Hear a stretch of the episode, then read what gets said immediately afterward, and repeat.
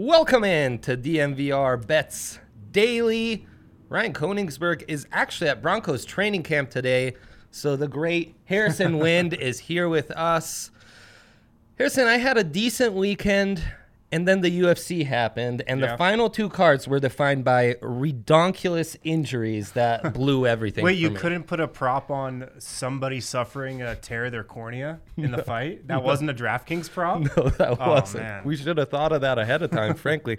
We have that kind of power, so that was a real bummer. That kind of... That ruined my weekend a little bit. I'm not going to lie, but this Monday brunch special, NBA playoffs start. I know everyone takes it as some disrespect that the Nuggets started off. I think we should be honored. We kick off the NBA playoffs. No, Audrey, I'm going to stop you right there. This is not an honor. This is a slap in the face from the NBA. The Nuggets are playing while half the country is still asleep or working right now. This is a slap in the face. I can't believe you said that. Yeah, I guess kind of. I like your optimism, but I'm just not there. As an NBA writer, has this messed with your schedule? Because you're used to performing at tip-top performance in late hours. Because you know Utah, Arizona, Denver, it doesn't matter. We're all getting that Pacific time zone treatment. Typically, now we're getting this Nap City treatment. Like NBA players, I'm also accustomed to the night schedule. Yeah. My finely tuned body only operates at peak performance at night. That's right. But like the Nuggets and like a lot of NBA players down the bubble, I'm a little accustomed to the earlier start now. Like, think about the scrimmages and a lot of the seeding games that the Nuggets had. Yeah. There were a lot of 12 o'clock, 1 o'clock, 2 o'clock starts. Right. And I felt like the Nuggets got shafted a little on the schedule. But I do think they're probably obviously more accustomed to it now than they were when this whole thing started. So I'm accustomed to it as well.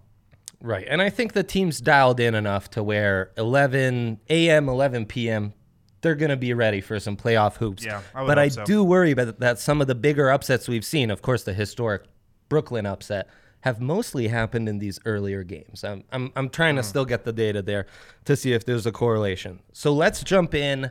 Jazz Nuggets, you guys did a whole preview on the Nuggets pod. Adam did a whole preview with George Karl.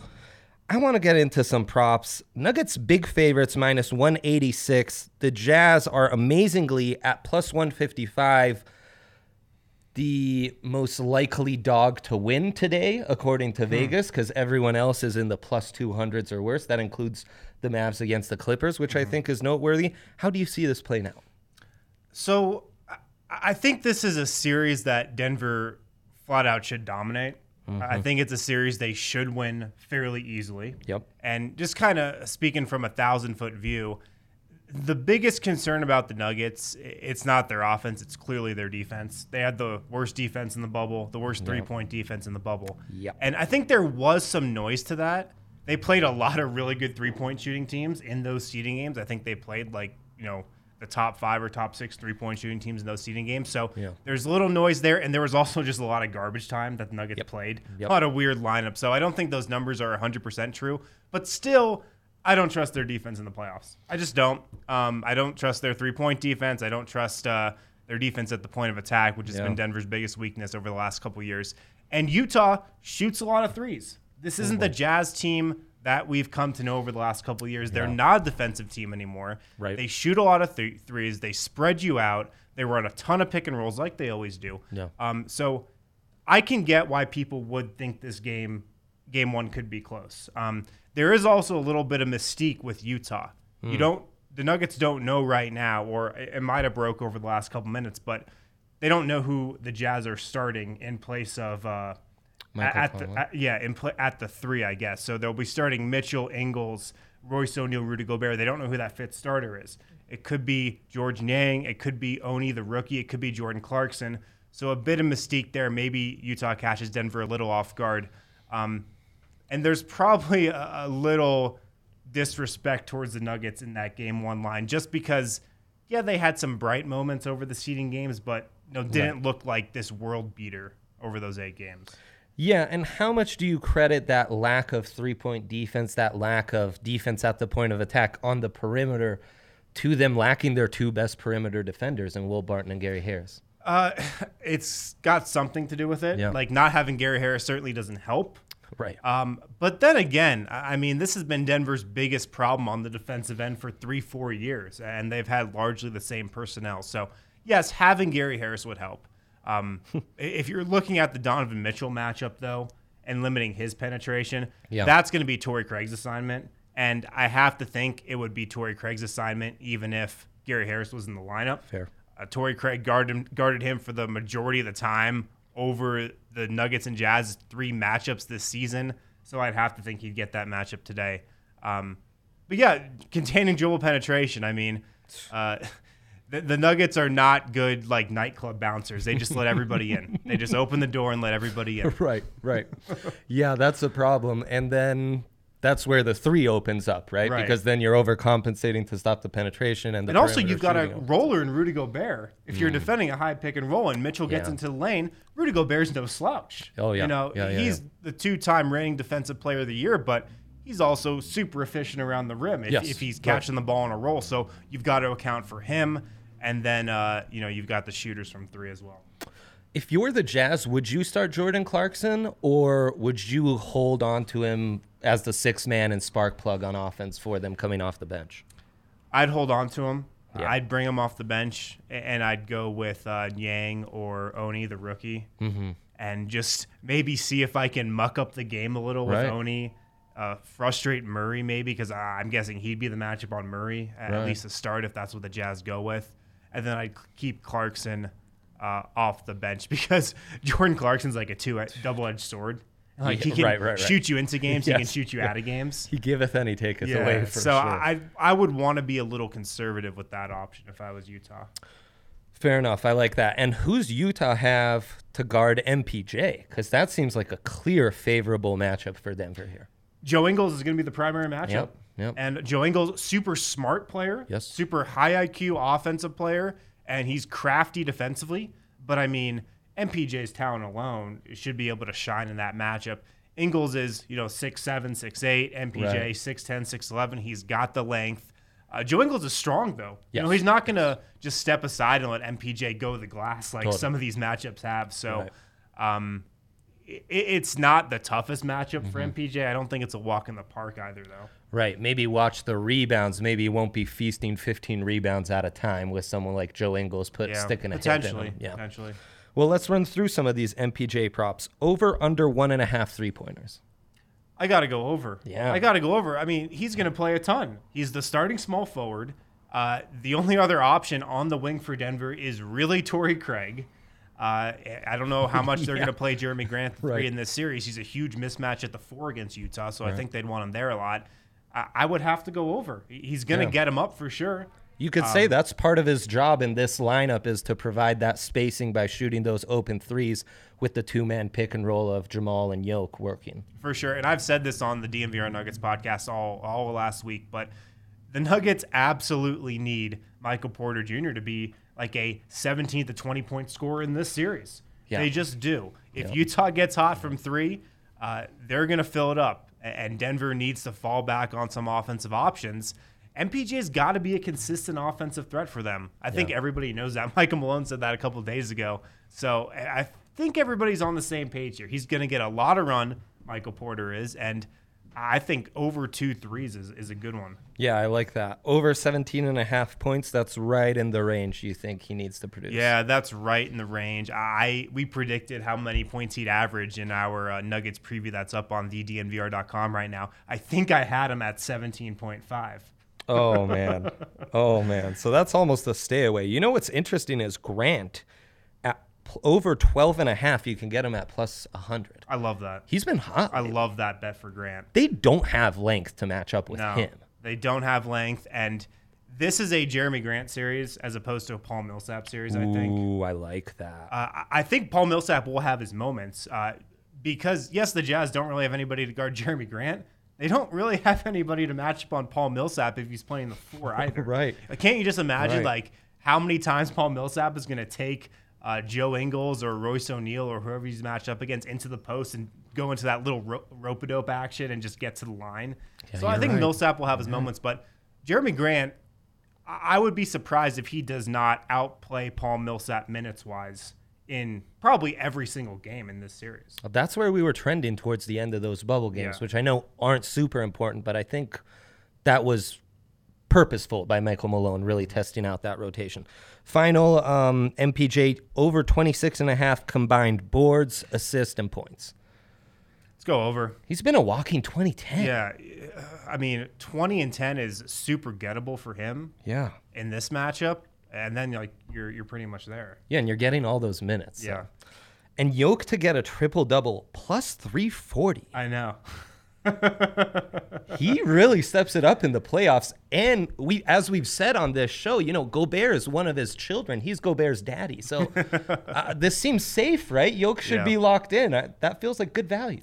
So here's the thing about Jokic in these playoffs, and I think this trends well towards a few triple doubles for him. Think about last year in the playoffs. He had so much responsibility on his shoulders to score 25-30 points a game. Right. If he wasn't scoring around like 25 a game, the Nuggets weren't going to be in that game. You know, they were going to drop that one. Jamal Murray's there, but MPJ being a reliable offensive option, which I think he'll be in this series, is going to help out Nikola Jokic a lot. And while I don't think we'll see maybe as many, like a 40-point game or like high 30s from him, Jokic is going to rack up the assists in these playoffs. He's going to absolutely rack up the assists. I would be less worried about the assists in a triple-double bet, more worried about the rebounds, because it doesn't feel like he's grabbing as many rebounds with MPJ on the floor with him. Yeah, he is kind of letting the youngster do the dirty work. But you're right. They're kind of missing their secondary ball handlers in Barton and Gary Harris and what have you. So he really has to carry a bit more of that playmaking. I mean, he's been breaking 10 assists in less than 30 minutes in some of these seeding games. Yeah, that's crazy. So I think that's going to continue. Oh, and we were saying we like the over. 214.5 seems a bit low with how high scoring the bubble's been. Yeah, super high scoring. And like I said, the Nuggets and Jazz are two offensively inclined teams. I mean, did you watch any of the seeding games? Right. Denver has the worst defense in the bubble. The Jazz just have launched the second most threes per game in the bubble after Houston. So I think this is going to be an offense-first game as well. Yeah. Old-school Western Conference shootout. Yeah. Just around the NBA, we have Nets-Raptors. That's probably a sweep, right? I mean, I won't be tuning into that series, I don't think. Oh, wow. Wow. I actually, that one. I forget all the time who the Nets even have on their roster. A lot of Joe Harris, my guy. Harris LeVert and out. Joe Harris, America's pride, Team USA all the way. America's shooting guard, Joe Harris. Yeah, exactly. And Jared Allen's still there, right? Yeah. So, okay. But the Raptors, really, if you think about it, of the top two seeds in either conference, so the two LA teams and the Bucks and Raptors, the Raptors really the only top seed that's looked like still good in the bubble. They're so solid. Dude. They're so good. Great. Defensively, there's no holes. Yeah. Offensively, they share the ball. They play beautiful basketball. They're unselfish. They have a great coach. Yeah. The Raptors are just athletic. Like NBA bliss right now. That's true. They're just doing it right. Who's not NBA bliss is the Philadelphia 76ers. Plus 225 in game one against the Celtics. What do you think about Philly, Allie? Yeah. Allie, not good. I think Philly would be happy if they were just given the option to go home right now. Wow, they really. I think they choose the blue pill over the red pill. Love that. They have no closers, man. It's such a problem for them. Well, also Ben Simmons is out. Yeah, Ben Simmons being out does not help. Fair enough, Allie. That's so true. Philly's so frustrating, man. Like you just know that team doesn't really like playing together. Yeah. And you can just see it on the floor. And it's sad because I love Ben Simmons. I know what Embiid brings. Yeah. Oh, totally. I like some of those pieces, but that team was just put together so horribly. It's definitely interesting when you hear from former Sixers as well, with JJ Redick, Jimmy Butler, the way that they feel about the team and kind of the dynamic. Yeah, that whole dynamic. And I thought guys like Tobias Harris would be very complimentary. I thought Al Horford would be complimentary. It's been the exact opposite. Yeah. If you're a fan of a potential Ben Simmons trade this summer, not just for the Nuggets, but for any team in the league, be on the lookout. The Philly front office is one I think you can pull one over on. I think you can pull one over on the Philly front office. He'd be an interesting wing option, but he's actually the primary ball handler type deal in Denver. Yeah, I don't get what they were doing playing that power forward. kind of like sprinkling the Mavs plus 235 today against the Clippers. Yeah. See, I really like the Clippers in this series. You do? Yeah. I think this is a bad matchup for Dallas. Kristaps can't make the difference. He's their one option. Kawhi's going to lock down Luka. They've got PG to throw at Luka. They've got Kawhi to throw at Luka. Yeah. They're going to need 30-plus point games from Porzingis, I think. Oh, total, 100%. Yeah. Yeah, and I guess... But maybe the game one factor. You know, maybe the game one factor is something where the Clippers come into this series super confident. And they're like, okay, you know, we got Dallas, and, you know, this is Luka's first playoff game, right? Right. He's hungry, so maybe he comes out hot in game one. Really, the series I find interesting. All Haps start off tomorrow. Magic Bucks, morning sleeper. But, you know, the 2-4-5 Heat Pacers, Thunder Rockets, leaning Heat. But I don't know. The Pacers kind of scare me. I'm not betting against the Pacers. The Pacers don't scare me as much just with the team that they've got right now. Like, no Sabonis. Warren's a little banged up, too, I think. So I like the Heat in that series. Rockets Thunder, I think, could be the most fascinating series of the first round. Definitely the most competitive. And with Russell Westbrook's injury, I'm not counting out the Thunder. I'm not. Chris Paul revenge game, too. Yeah. Chris Paul's on a mission this year. Yeah. Guy's on a mission. For sure. And even though I'm kind of rooting for the Rockets because I think they could give the Lakers a real run for their money, I kind of like the Blazers in this first game.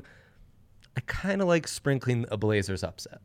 If there was ever a year to see the third ever 8-seed upset, this would be the time. Why not? And I like sprinkling a little on them for game one. Yep. I like that. Yep. Portland's probably as hot maybe as any team has ever been over a 5 or 6 game stretch. Right. Think about the confidence Portland has right now riding into this first game. Well, and the Lakers, another team that's been really impacted by a lack of backcourt depth. For sure. So teams like Portland are tough matchups. Teams like the Rockets, assuming Russ can be back, another tough matchup. I mean, so, yeah, this is shaping up to be really, really exciting NBA playoffs. As wide open as I can remember. The other thing with Portland, like, I don't think anybody in the league is necessarily a good matchup for Anthony Davis. But Portland at least has bodies to throw at him. They've got Nurkic. They've got Whiteside. They've got Zach Collins. They at least have 18 fouls there. So they've got bodies to throw at the Lakers bigs. Make them work at least. And you'll be asking a lot from AD to kind of cover up and be that big who can come out and defend the perimeter as well. Yeah. Can he do that for 3 consecutive series? He's had troubles holding up, especially if then he's banging down low with those guys as well. The biggest worry with Portland, though, is that they just have no matchup for LeBron. They just don't. And Gary Trent, my heart goes out to him. He's a great young player, it looks like. But I just can't see it. I mean, Hazonia... Yikes. Right, we should probably move on. Even considering Hazonia as your LeBron stopper is a massive yikes, man. That's big trouble. Anything else on the NBA? Any final notes for me? I mean, I've been going with the Clippers all season to win it all. I'm still going with the Clippers to win it all. Oh, Harrison. Break my heart. I think they're beatable now, though. They're certainly beatable. Lou coming back did kind of make me recalibrate and be like, oh, yeah. They are certainly beatable. I don't think anybody in the league right now is unbeatable. That's the beauty. Yeah, that is the beauty. Okay, just quickly, the over for the Yankees going against the Red Sox. We've been murdering the over for whatever opponent the Red Sox have had. God, I love you guys. It's a plus 100 to go over 5.5. They would have to set this at 8.5 for me to ever consider the under. And then Rockies, big underdogs against the Astros with Kyle Freeland on the mound. So I like my chances. I've always said they're the best team record as underdogs in the MLB. So I'll place a bet on that. And finally, the league adjusts to me betting the under 3.5 runs in the first 3 innings. Really good pitcher matchup tonight. They moved it to 2.5. Still taking the under. I'm calling your bluff, Vegas. We'll see how that works out. And real quick, because we have the Avs as well, another adjustment by Vegas. Despite the over basically hitting every time at the 5.5, it's been set up 5. easy over there. Avs puck line, they are absolutely going to kill the Coyotes after that loss. I know it. Plus 140, they win by touch William. And Cale Makar really started to come along in that game. Take him to score at plus 330. Unbelievable value. You parlay that with Yoke triple-double, I think you're going to have a nice little the parlay king, Monday. Andre Simone. That's right. That's right. So that's I've emptied the clip there. Thank you so much, Harrison. Of course. Go Nuggets. Best of luck, everyone. And before we close out, shout out, of course, to the good people at DraftKings. Right now, they're running a special NBA bet. I believe it's running all week. $20+ bet on any NBA game. You're going to get a $10 free bet. Wow. With the kind of value that we're giving you here, you do that on a safer bet, like the MPJ props, maybe the three-pointers. That's going to be over in like 20 minutes. Then you take that free bet. Might and you be over put 2 minutes into the game. Yeah, exactly. And, like, you know, so then that's a nice allotment of resources there, and you can only do that with our good friends at DraftKings. You can download the top-rated DraftKings Sportsbook app now and use code DNVR when you sign up. For a limited time, all new users can bet $1 to win $252. That was here we go. Sorry. Yeah. Oh, Allie. This is a bad one. All users can get a $10 free bet when placing a bet of $20 or more on all first round of playoff action. As I just mentioned, DraftKings Sportsbook is all out by offering you $10 free bet when placing a bet of $20+ on all first round playoff action. Again, that's promo code DNVR only at DraftKings Sportsbook. Must be 21 or older, Colorado only. Other terms and conditions and restrictions apply. See DraftKings.com/sportsbook for details. Gambling problem? Call 1-800-522-4700. That was an all-timer. Best of luck, guys. We'll be back tomorrow.